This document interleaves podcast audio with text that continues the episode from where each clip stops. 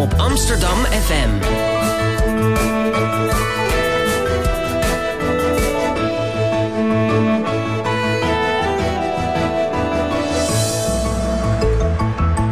Radio Zwammerdam. Goedemorgen en welkom bij Radio Zwammerdam, het wekelijkse week. Vorige week spraken we al over uh, feminisme en uh, vandaag hebben we deel 2 van het tweeduik. Um, Sterren, vorige week?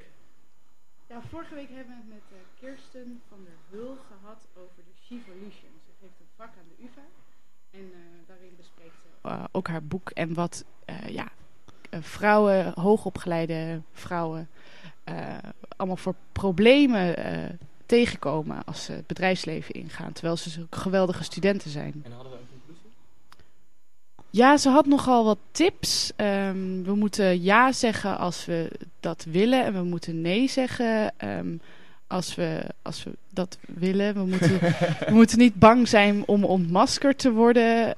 Nou ja, in ieder geval, er waren een hoop tips die we mee naar huis hebben genomen. Ja. Vorige week. Nou, onze gast van vandaag heeft ook geluisterd. Linda Duits, welkom. Goedemorgen. Hey, ik zag op uh, Twitter en ik... Uh, en je bent sociaal wetenschapper aan de Universiteit van Utrecht. Aan de UvA doe je gender en seksualiteit, maar je bent ook Rogue Media Scholar. Ja. Wat is dat?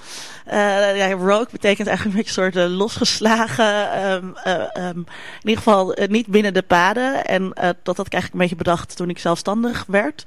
want ik ben wel verbonden aan de Universiteit Utrecht, maar dat is een affiliatie. Dus zij betalen me niet, dus ik verdien mijn geld in de markt. en dat is natuurlijk ook een beetje losgeslagen als je eerst linkse UvA-wetenschapper was, om dan in één keer kapitalist te worden. dat is ook nogal wat. En je bent specialist in jongere culturen, of jongere culturen, meisjes en media. Ja, dat klopt.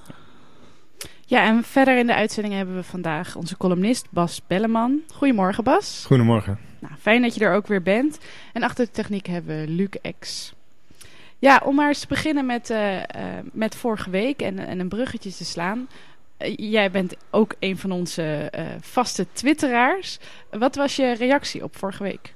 Uh, ja, ik heb met veel interesse geluisterd vorige week. En um, ik, ja, ik, ik vond het heel jammer, omdat uh, het soort feminisme eigenlijk waar, waar Kirsten voor staat, uh, dat is heel erg niet mijn feminisme. Het is, wat je zei het net al even, het gaat over hoogopgeleide uh, vrouwen. en ik vroeg ook aan haar op Twitter, waarom gaat jouw feminisme alleen maar over jezelf? Hoogopgeleide, witte vrouwen, heel erg ook alleen gericht op gender. En ik vind dat feminisme heel erg juist gaat over gender en seksualiteit. Ik vind dat je die twee dingen eigenlijk al niet los kunt zien. maar ook heel erg over andere uh, identiteitsassen. Dat noemen we intersectionalisme. Um, dat je ook altijd kijkt naar klasse, naar etniciteit, naar religieuze achtergrond. En um, kijk, die hoogopgeleide vrouwen, ja natuurlijk, er is een probleem uh, aan de universiteit of in de boardrooms. Maar besteed ook eens aandacht aan de lagere klassen. wat voor problemen zich daar voordoen. Hè. Denk niet alleen maar aan je eigen werksfeer en wat je daarin tegenkomt. Dus ik vind het een soort gereductioneerd feminisme. Um, wat zich ook niet bezighoudt met analyse van macht. Uh, maar eigenlijk alleen maar een beetje, ja, weet je, dit zijn de dingen die ik tegenkom in mijn omgeving. Oh, wat erg, daar ga ik een boek over schrijven. En wat is dan gender? Um, uh, gender is de beleving uh, die jij geeft. Um, ja, hoe moet ik dat even zeggen?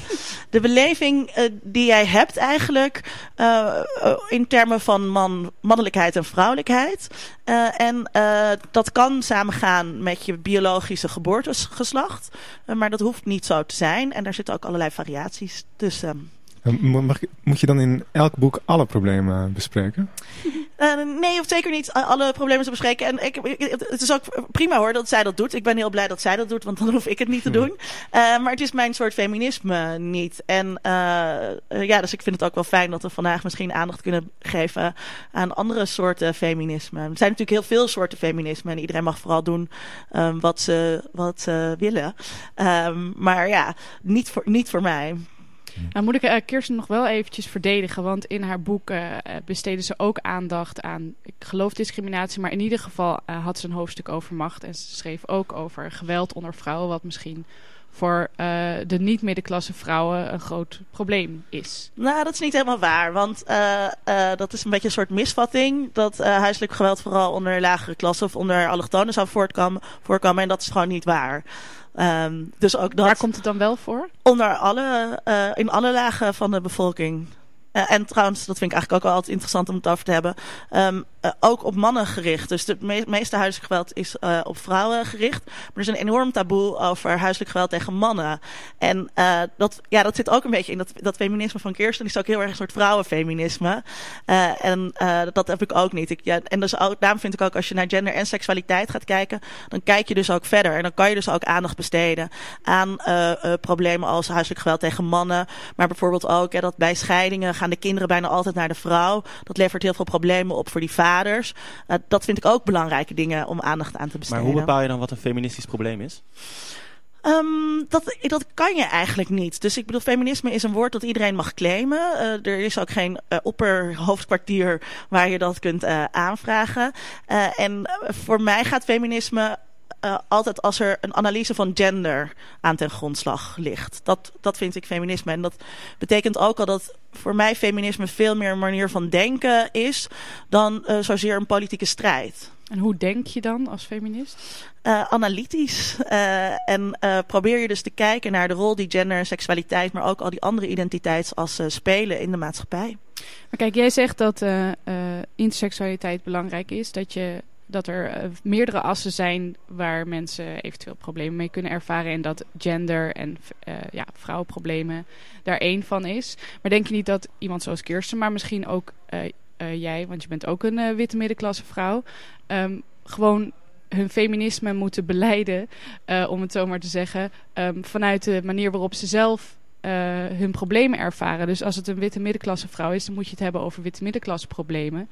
En als je een, uh, als je een, uh, een allochtone vrouw bent die meer last heeft van discriminatie dan van feministische problemen, dan moet je het daarover hebben. Dat iedereen gewoon voor zichzelf moet opkomen, voor zijn eigen problemen, omdat zij diegene zijn die het het best ervaren. Ja, ja, ik vind die ervaring heel belangrijk en dat je spreekt vanuit ervaring. Maar als we dat zouden doen, ja, dan zouden eigenlijk alleen de problemen van de elite besproken worden, omdat niet iedereen toegang heeft tot media. Dus ik ben bijvoorbeeld in de afgelopen jaren veel bezig geweest met sekswerk. En uh, ik vind daar heel belangrijk dat uh, het over sekswerkers zelf gaat. En dat die stemmen heel duidelijk gehoord worden. Maar dat is ook een groep die heel weinig toegang heeft tot de media.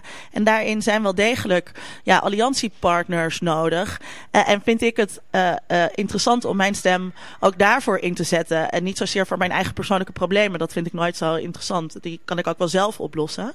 Um, dus ja, als je zegt iedereen spreekt alleen maar voor zichzelf ja, niet iedereen heeft die toegang tot de media. En ook niet iedereen heeft die toegang tot de politiek.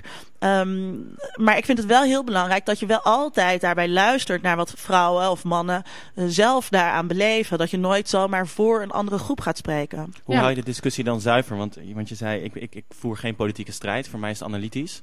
Maar als je in het debat je mengt, dan wordt het al snel een politieke strijd ook. Ja, nou ja, met politiek bedoelde ik daar zeg maar echt uh, de enge definitie, de nauwe definitie van politiek uh, als gericht op het Haagse. En ja, ik, ik ben eigenlijk politicoloog en voor mij is alles zo'n beetje gaat over politiek. En ik had het net al over macht.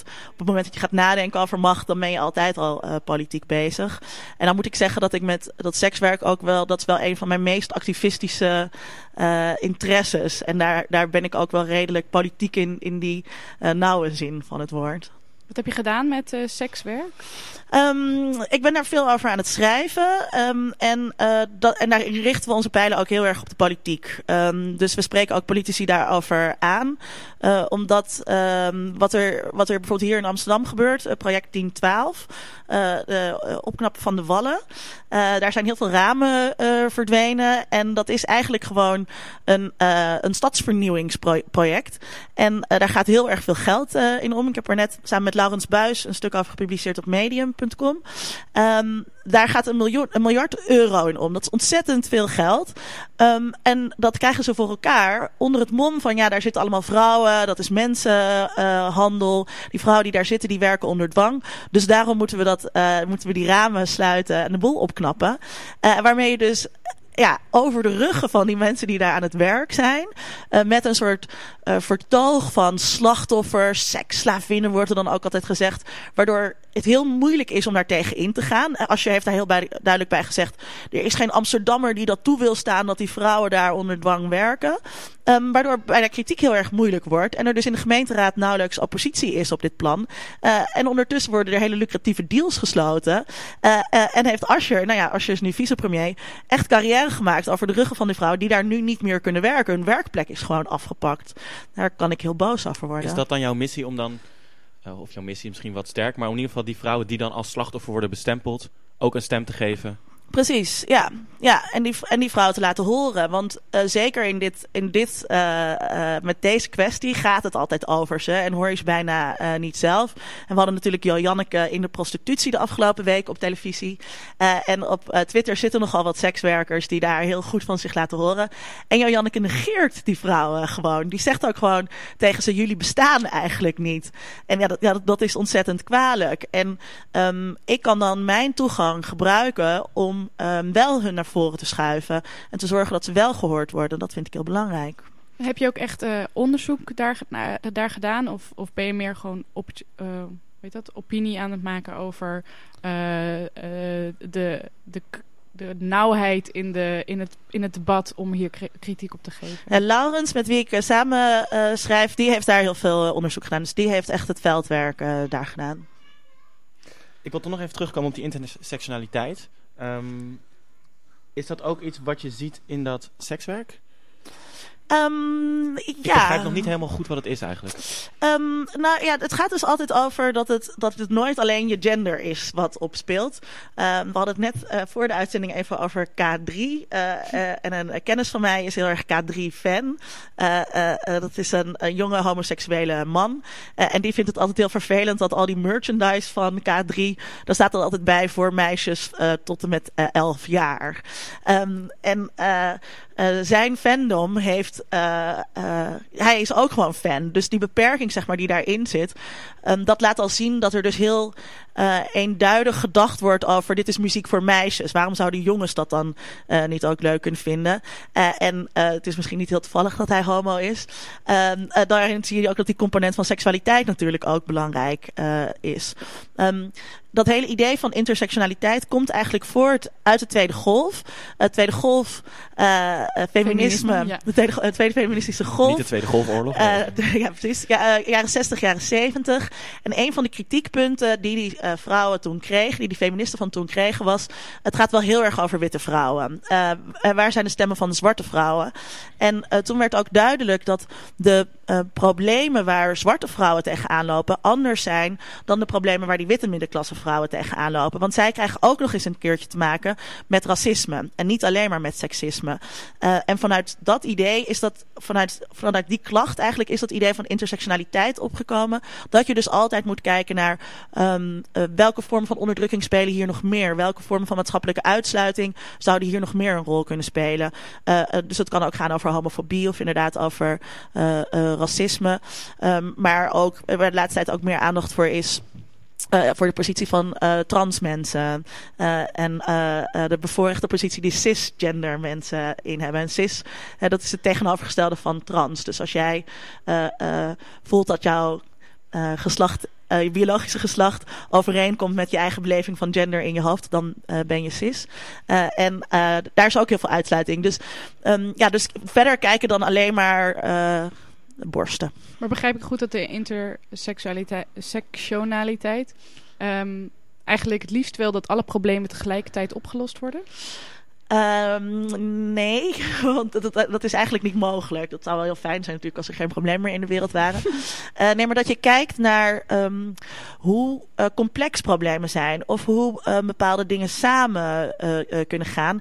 En dat je dus, als je de positie van uh, sekswerkers wilt verbeteren, dat je dat niet alleen maar kunt doen door um, te praten over het verhandelen van je lichaam, maar dat dat dus ook gaat over klasse en economische achtergrond, maar ook heel erg over de moeilijkere positie die je als immigrant in een land hebt.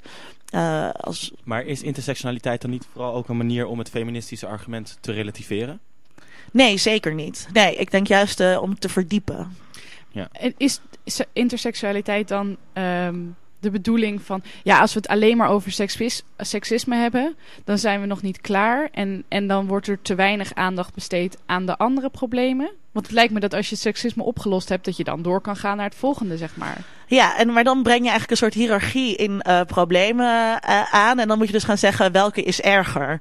Ja, en dan moet je dus gaan zeggen, oké, racisme is erger dan seksisme. Dus dat moeten we dan eerst oplossen.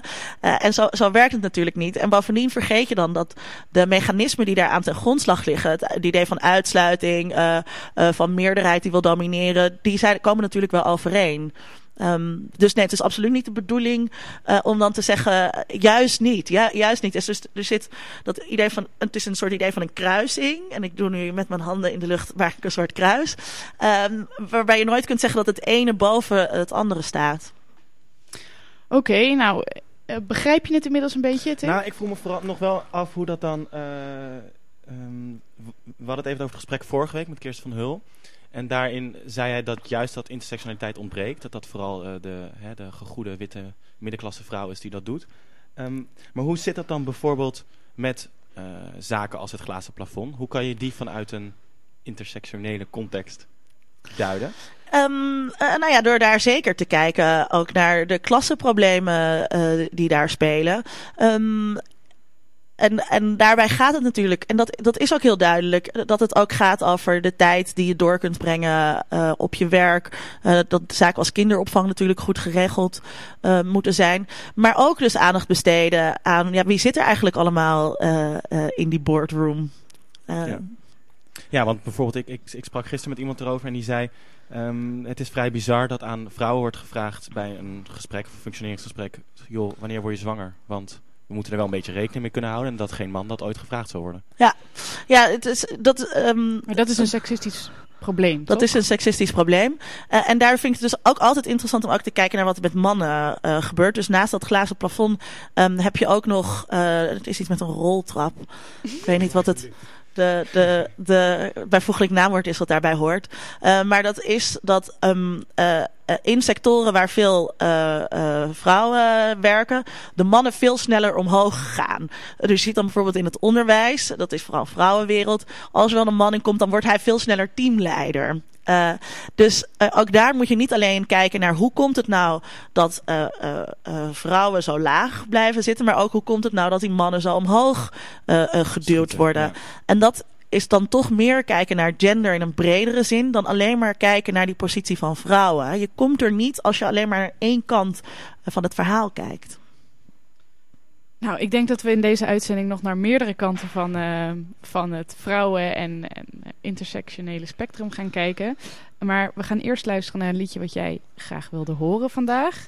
Het is het liedje Rebel Girl van Bikini Kill. Uh, waarom wil je dat uh, graag horen? het, is, het, is, een liedje uit mijn, uit mijn jeugd. het is hele ja, boze meisjespunk. En daar hou ik van. Nou, we gaan even wat afreageren.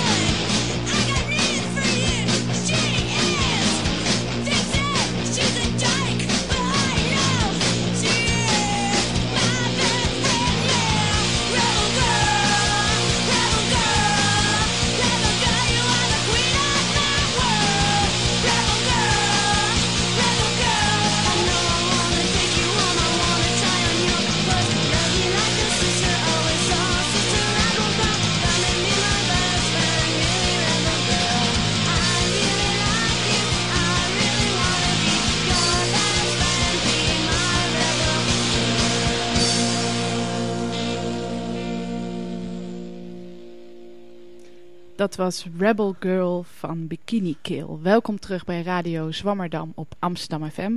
Dit is vandaag de tweede aflevering van het tweeluik over feminisme. En vandaag praten we met Linda Duits over onder andere haar proefschrift. Um, Linda, jij hebt onderzoek gedaan in 2004 tot 2007 naar 2008. meisjes. 2008. En je hebt onderzoek gedaan naar meisjescultuur. En hierbij heb je um, gekeken naar meisjes tussen de 11 en de 13 die de overgang maken van de lagere school naar de middelbare school. Um, wat was de aanleiding van jouw onderzoek?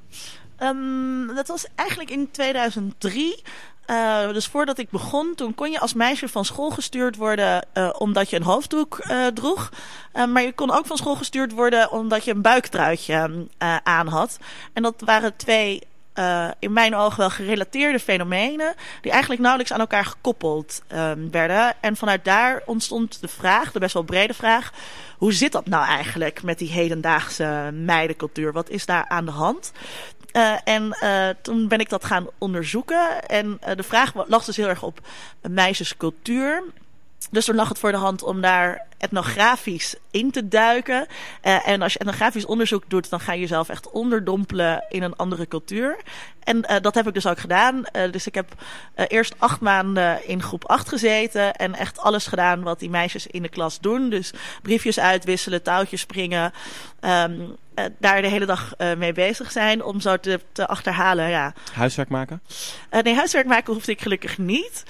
Um, maar ik heb wel ook geholpen met hun huiswerk. En dat betekende ook dat ik ook in één keer weer breuken moest gaan vermenigvuldigen en zo. En dat is eigenlijk best moeilijk. wat, wat, was de reden dat... Um, um... Breuken moeilijk waren?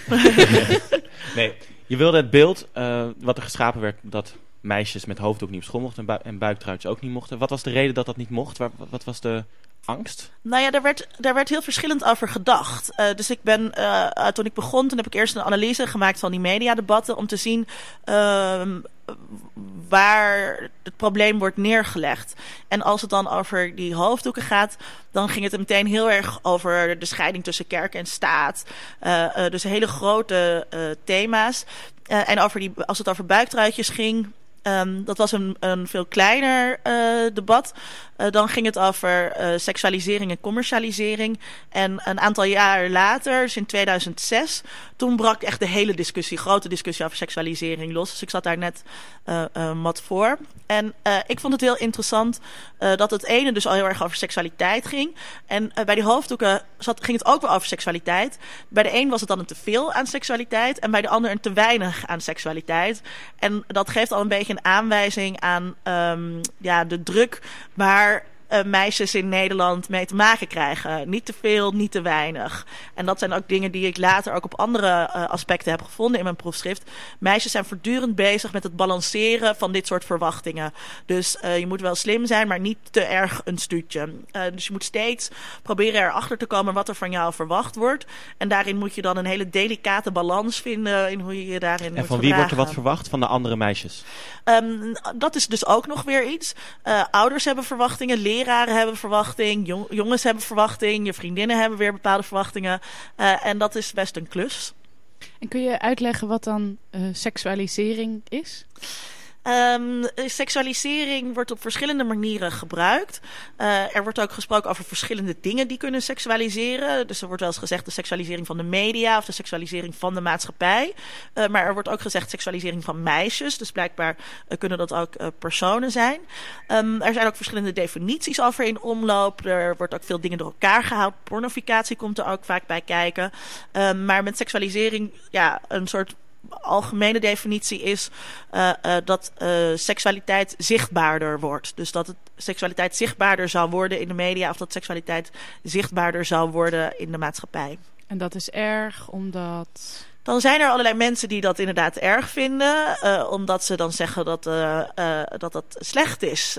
en dat het vooral te maken heeft met het opdringen van seksualiteit aan meisjes bijvoorbeeld. Of het te vroeg tot seksualiteit komen. en we hadden het dus net inderdaad even over K3 voor de uitzending. dat, ja, dat daardoor dus te snel zeg maar, seksualiteit geïntroduceerd zou worden in het leven van meisjes. Ehm, er wordt vaak ook seksuele objectificatie bij betrokken. Uh, het tot een ding maken uh, van iemand. Um, en uh, dat zou dan ook natuurlijk, dat is een klassiek feministisch thema. Dat zou ook slecht zijn, want mensen zijn geen dingen, maar personen. Maar uiteindelijk kwam je erop uit dat het niet seksualisering was. Wat de reden was dat die meisjes zich gedroegen zoals ze zich gedroegen.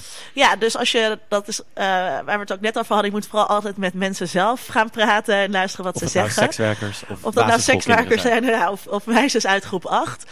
Um, die uh, meisjes kijken, maken zelf op hun eigen manieren die cultuur. En uh, uh, op het moment dat zij met een buiktruitje of een heel kort broekje naar school kwamen, ging dat niet om uh, seksueel aantrekkelijk te zijn, maar gewoon omdat het ontzettend warm was buiten of omdat het mode was.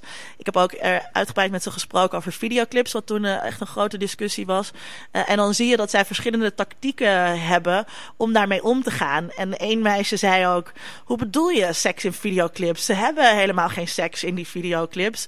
Ja, maar die mensen hebben toch weinig kleren aan. Ja, maar dat heb je op het strand ook.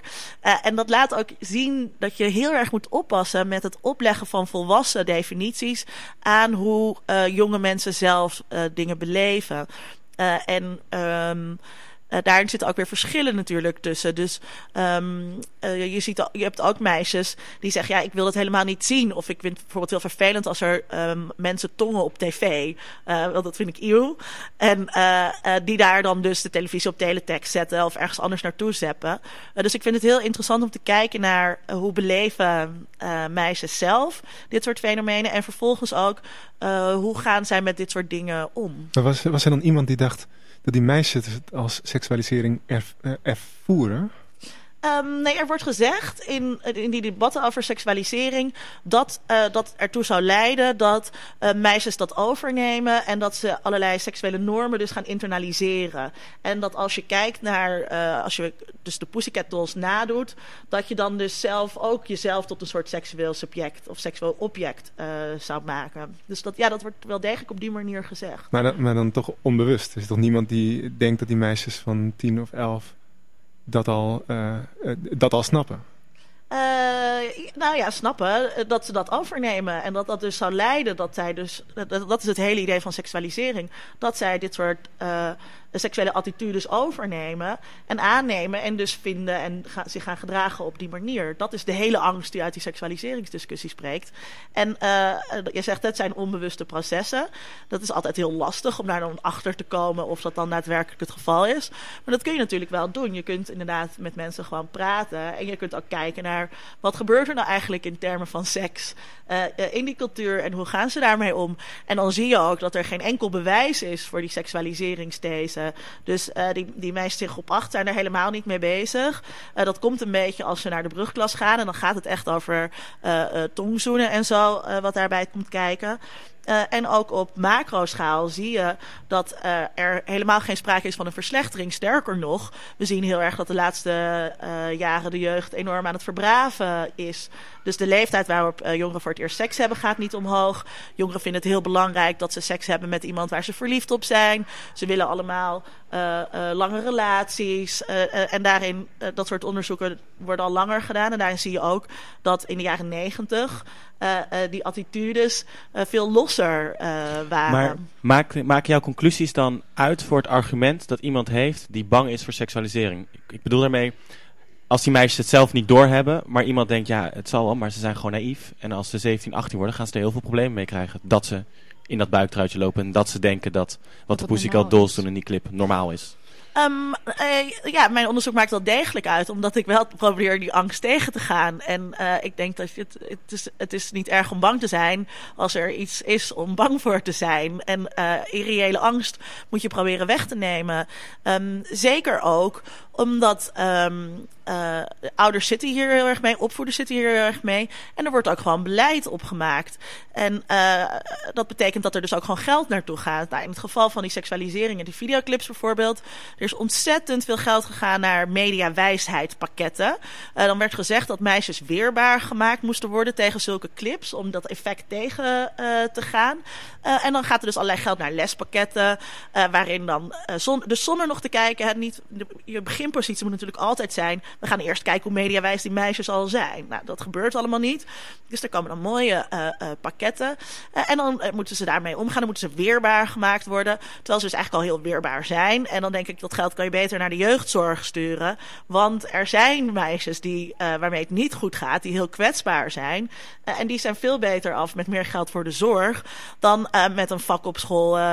dit is seks en videoclips en je moet niet denken dat dit normaal is voor het echte leven. Want al die kinderen zitten dan, ja, de. Dat wisten ze al. Maar is genderanalyse niet ook leuk voor die kinderen? Dat is dan toch eigenlijk wat je doet? Ja, dat is hartstikke leuk voor die kinderen. Maar uh, de, weet je wat er allemaal gegeven wordt op scholen? Dus uh, de, de, vraag is, ja, wil je daar je tijd aan besteden? Of wil je ze inderdaad gewoon leren rekenen en schrijven? En um, het gaat natuurlijk ook gewoon over tekstanalyse. Um, dat kan je doen als leraar door te kijken naar een videoclip of naar een liedje. Maar dat kan je ook doen door uh, Shakespeare uh, met ze te lezen. en ik vind niet dat we zomaar allerlei andere vakken moeten gaan implementeren. Zeker niet in dat lager onderwijs, um, waar al te veel te doen is. Hoe keken die jongens Shakespeare naar lezen? Waarom? Nee. Hoe keken die jongens naar wat je deed in de klas? Ja, dat is wel een leuke vraag. Um, ik uh, uh, heb niet verteld dat ik uh, alleen naar meisjes keek. En dat kwam ook. Ik had, dat was, had ik als tip gekregen van een andere onderzoeker die zelf onderzoek had gedaan in groep 7. En ze zei: Als je zegt dat je alleen onderzoek doet naar meisjes, dan gaan die jongens dat saboteren. Dus, um, en ik vind het wel heel belangrijk dat je eerlijk bent naar je respondenten, dat je serieus moet nemen. en ik ging sowieso, kon ik natuurlijk niet mijn onderzoeksvraag aan ze voorleggen, want dat is gewoon een beetje te complex. Dus ik heb altijd gezegd dat ik een boek schreef over hoe het was om in groep 8 te zitten. Maar ik heb ook alle jongens geïnterviewd. Uh, en ik heb met die data niks gedaan. Dus dat was eigenlijk een soort uh, afleidingsmanoeuvre. Is er nog uh, een moment om erop terug te komen? Um, om op die data van de jongens terug te komen? Nou, of op die data van die meisjes. Hoe dat nu tien jaar later ja, zeker. Ik denk dat dat heel interessant is om, om, uh, om zoiets te herhalen. Uh, maar wat me ook heel leuk lijkt om te doen, is om die meiden nu weer allemaal op te zoeken en te zien uh, wat ze nu doen. En ik heb er een aantal op mijn Facebook. En dat is heel grappig. Dus er is er eentje verloofd. En een ander meisje werkt in een café hier in Amsterdam. Die kwam ik laatst tegen. Dat was ook echt heel raar, want die rookte toen in één keer zo. Ja, was gewoon echt een jonge vrouw geworden. Um, dus ik vind ook wel uh, dus herhaling vind ik interessant, maar het zou ook heel leuk zijn om inderdaad een soort follow-up te doen, longitudinaal. Ja, en, en je hebt uh, onderzoek gedaan in twee scholen. Uh, een islamitische school en een witte school, omdat er in Amsterdam geen echt gemengde scholen zijn. Um, zag je een groot verschil tussen beide scholen wat betreft dit seksualiserings zogenaamde probleem? Ja, dus het was geen islamitische school, maar een christelijke school waar vooral leerlingen met een Turkse of Marokkaanse achtergrond zaten. Dus merendeel van die klas identificeerde zich als moslim. Um, uh, ja, daar zaten verschillen tussen, maar ook heel veel overeenkomsten. Dus wat ik heel interessant vond, ze vonden allemaal op alle tweede scholen vonden ze de Pussycat Dolls uh, heel leuk. Uh, nou ja, standaard voorbeeld van wat je seksualisering zou kunnen noemen. en dat deden ze ook heel graag na. en om die, al die dansjes na te doen. Uh, en uh, het is heel grappig, omdat ook die meiden met een moslimachtergrond dat dus ook leuk vinden. En daar dus ook niet een probleem in uh, zagen. En dan kom je dus weer bij dat hele idee, sexuality is in the eye of the beholder. Um, als wij daar naar kijken en je ziet van die meisjes van 11, 12 uh, die pasjes nadoen, hè, met hun benen openen en kruisen en zo. Uh, en dan denken we, oh jeetje, wat is aan. Maar als zij zelf die seksualiteit daar niet op die manier in beleven, uh, dan zit je toch verkeerd. Um, je zag, ik zag wel verschillen bijvoorbeeld in strategieën bij die videoclips. Um, dat er toch uh, uh, sommige meisjes dat inderdaad vanuit religie uh, motiveerden. Maar ook op mijn witte school had ik een meisje. en zij zei, ja, die clips zijn seksistisch. En nou is seksistisch niet direct een woord dat elfjarigen gebruiken. en daar zie je dus ook weer hoe klasse een rol speelt. En zij had dat gewoon met haar moeder besproken. En gebruikte ook inderdaad gewoon dat soort woorden al. Maar um, als je die meisjes die dansjes ziet doen... En die meisjes zien het misschien zelf niet in als dat dat uh, aanzet tot, uh, geilheid. Ehm, maar je hebt ook die jongens geïnterviewd die misschien wat eerder bezig zijn met, ehm, met seksualiteit. Of ervoeren zij dat uh, niet zo? Nee, jongens zijn later dan meisjes met seksualiteit bezig. Dus de puberteit die begint bij jongens wat later dan bij meisjes, gemiddeld gezien. Uh, en uh, dus dat, dat, dat, nee, dat, het is juist dus omgekeerd. Dus meisjes zijn eerder met seksualiteit bezig dan jongens. Ik weet niet of jij dat nog weet, Tim. Nou ja, het, het, klinkt als een prettige situatie voor het meisje. Die dan um, iets meer tijd heeft om te ontdekken ja, hoe en op de tot basis... seksualiteit staat voordat die hordes jonge brugpiepers. ja, en op de basisschool hebben ze nog niet zoveel contact met, met oudere jongens die misschien al wel uh, uh, bezig zijn met seks. Ja, maar daar zit dus een idee achter dat seksualiteit voor meisjes iets heel engs uh, ja. is. En dat dat beschermd moet worden. En dat ze een soort, in een soort veilige, afgeschermde omgeving klaargestoomd moeten worden voordat, totdat de jongens op ze afkomen. dat vind ik een hele problematische manier van nadenken over seksualiteit. Um, en dat, dat zit dus ook echt heel erg in die seksualiseringsdiscussie.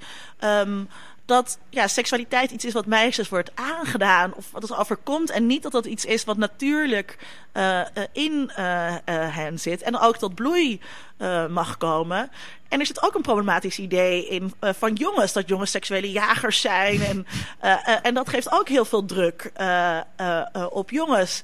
Die daar Zeker. ook niet op die manier mee bezig zijn.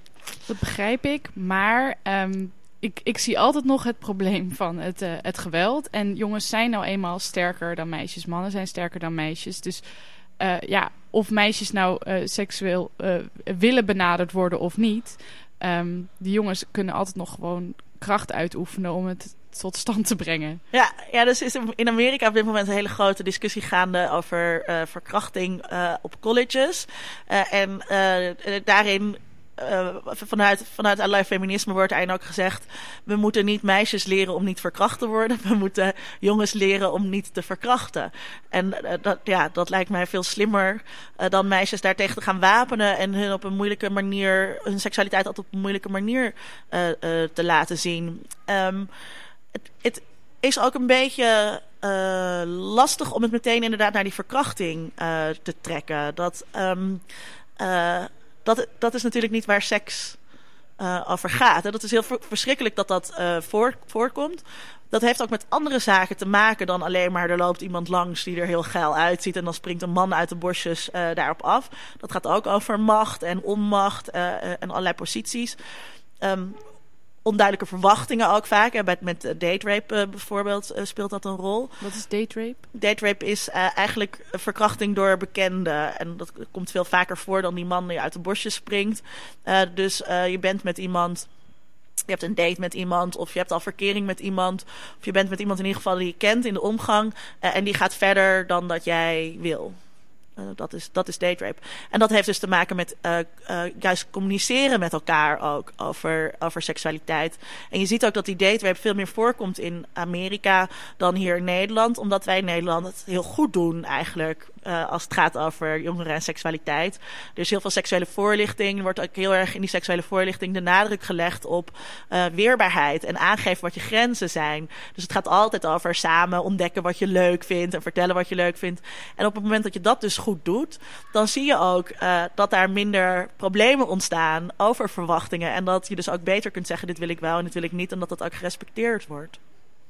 Goed, ik denk dat we alweer een heel eind verder zijn gekomen in het begrip uh, van meisjes. Maar zometeen gaan we het nog even echt over meisjes-meisjes uh, culturen hebben. Maar eerst gaan we luisteren naar uh, Kinderen voor Kinderen.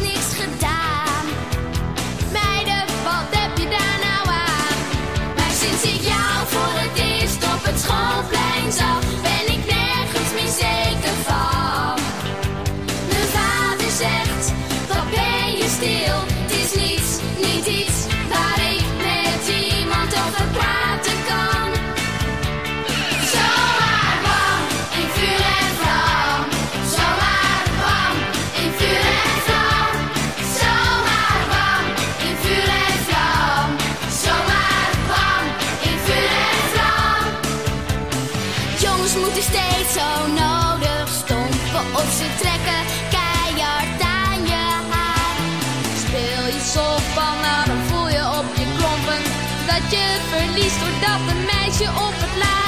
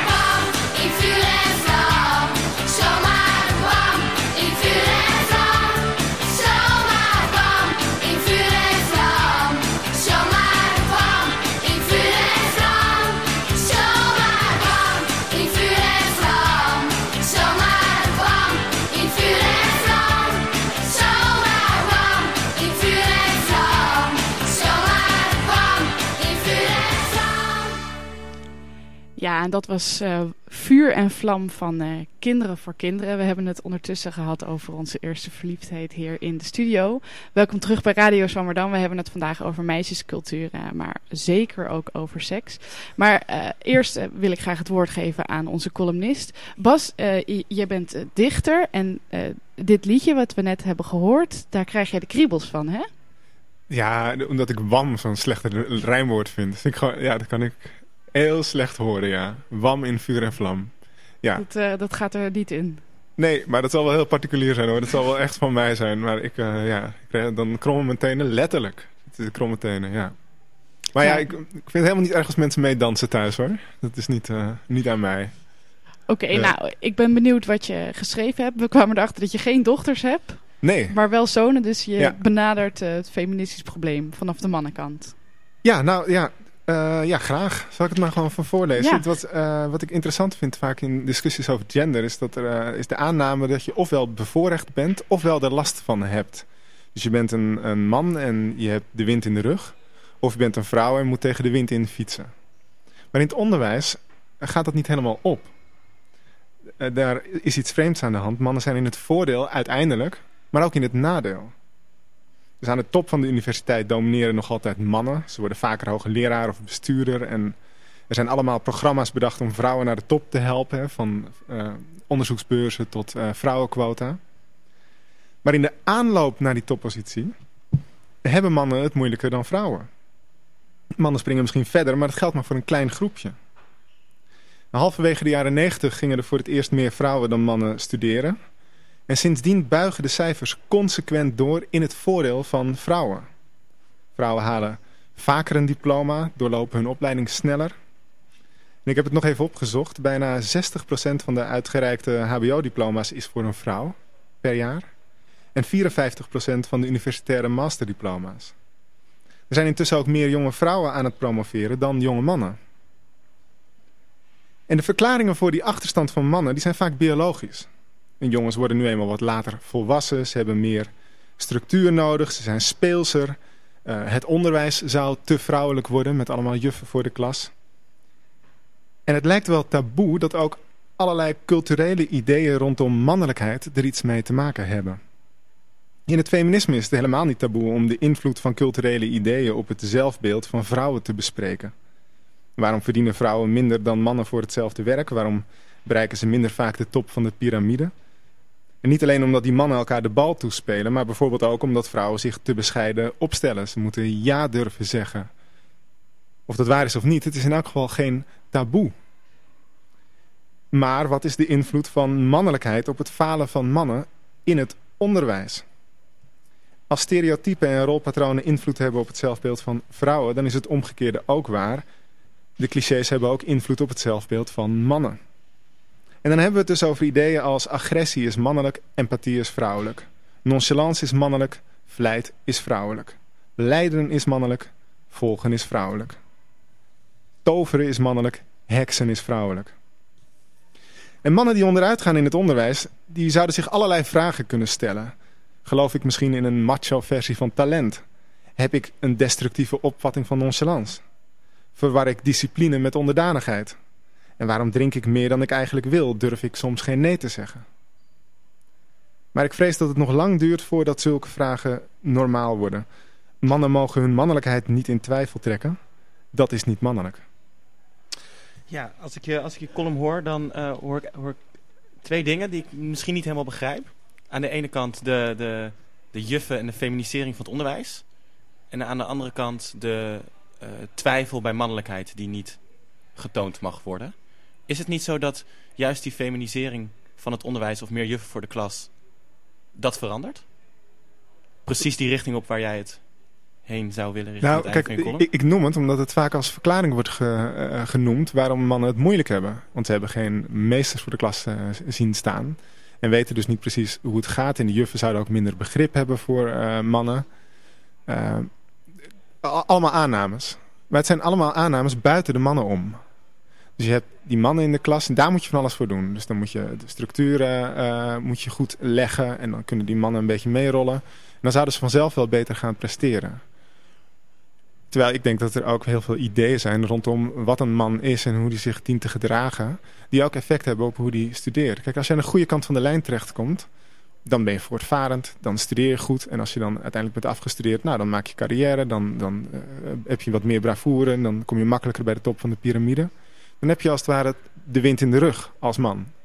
Maar op het moment dat je het idee hebt dat het allemaal vanzelf moet gaan omdat het stoer is... en je grijpt niet op tijd in uh, wanneer je moet studeren en je doet het niet... ja, dan, dan heb je dus de wind tegen als man. Ook in het onderwijs. Het is, niet, het is niet eenduidig. Het is niet alleen maar een voordeel voor mannen en een nadeel voor vrouwen. Hoe luister jij naar, Linda? Uh, ja, ik vind, ik vind het heel interessant en ik vind het ook heel belangrijk. En uh, er komt wel meer academische interesse in ieder geval uh, in mannelijkheid. Um, daar wordt ook wel onderzoek naar gedaan met jongens. Veel te weinig nog. En meisjesstudies is een veld dat al sinds 1976 bestaat.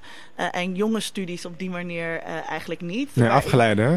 Um, nou ja, je hebt, kijk, heel veel jongerenonderzoek is eigenlijk jongensonderzoek. Het gaat dan over subculturen en zo. En, en de punks en zo zijn onderzocht. En dat gaat dan eigenlijk altijd over jongens. Maar dat hele idee van hoe je gendert als jongen opgroeit. Wat met meisjesstudies gedaan wordt voor meisjes. Dat is er nog maar heel weinig. En wat ik heel belangrijk vind bij die discussie over mannelijkheid is uh, precies hetzelfde waar je als feminist bij vrouwen tegen vecht, is om essentialisme tegen te gaan. Hè? Het idee dat alle vrouwen zorgzaam zijn. Het idee dat alle uh, uh, vrouwen zacht zijn. Dat alle vrouwen, nou ja, dat, dat soort dingen. En dat geldt natuurlijk bij mannelijkheid precies hetzelfde. Dat je dat wilt tegengaan. En daarom ging het net ook zo over dat idee van mannen als seksuele jagers. Ja, kijk, dat, dat is net dat... zo beklemmend ja. als het andere. En, en daar moet je dus daar moet je aandacht aan besteden. En moet je inderdaad proberen bloot te leggen hoe die verwachtingen werken, ook voor jongens en hoe ze uh, uh, daarmee omgaan. En waar we vooral van af moeten, denk ik, is uh, steeds die tegenstelling maken. Die tegenstelling die in dat denk zit. Jij zei heel mooi, vrouwen heksen, mannen toveren. Um, we maken steeds altijd natuur versus ratio. En we maken dat steeds tot tegenstellingen. Um, en dat zit in ons hele denken over man-vrouw, dat ze oppositioneel zijn. En er zit ook een soort uh, bijbels element in dat het dan vervolgens in elkaar moet uh, uh, passen. Maar als we daar nou eens mee ophouden, met dat in tegenstellingen denken, dan kan je volgens mij ook veel verder komen in het onderwijs en, en, proberen te zorgen dat zowel jongens als meisjes kunnen schitteren op school. Het, er zijn dus duizenden en duizenden jongens die gewoon stralen in het onderwijs. ik bedoel dus die het niet halen. Uh, en daar heeft bijna geen aandacht voor. Vanwege het kleine groep, een klein groepje succesvolle mannen verpest het voor de rest. Dat is ja. eigenlijk een beetje mijn conclusie.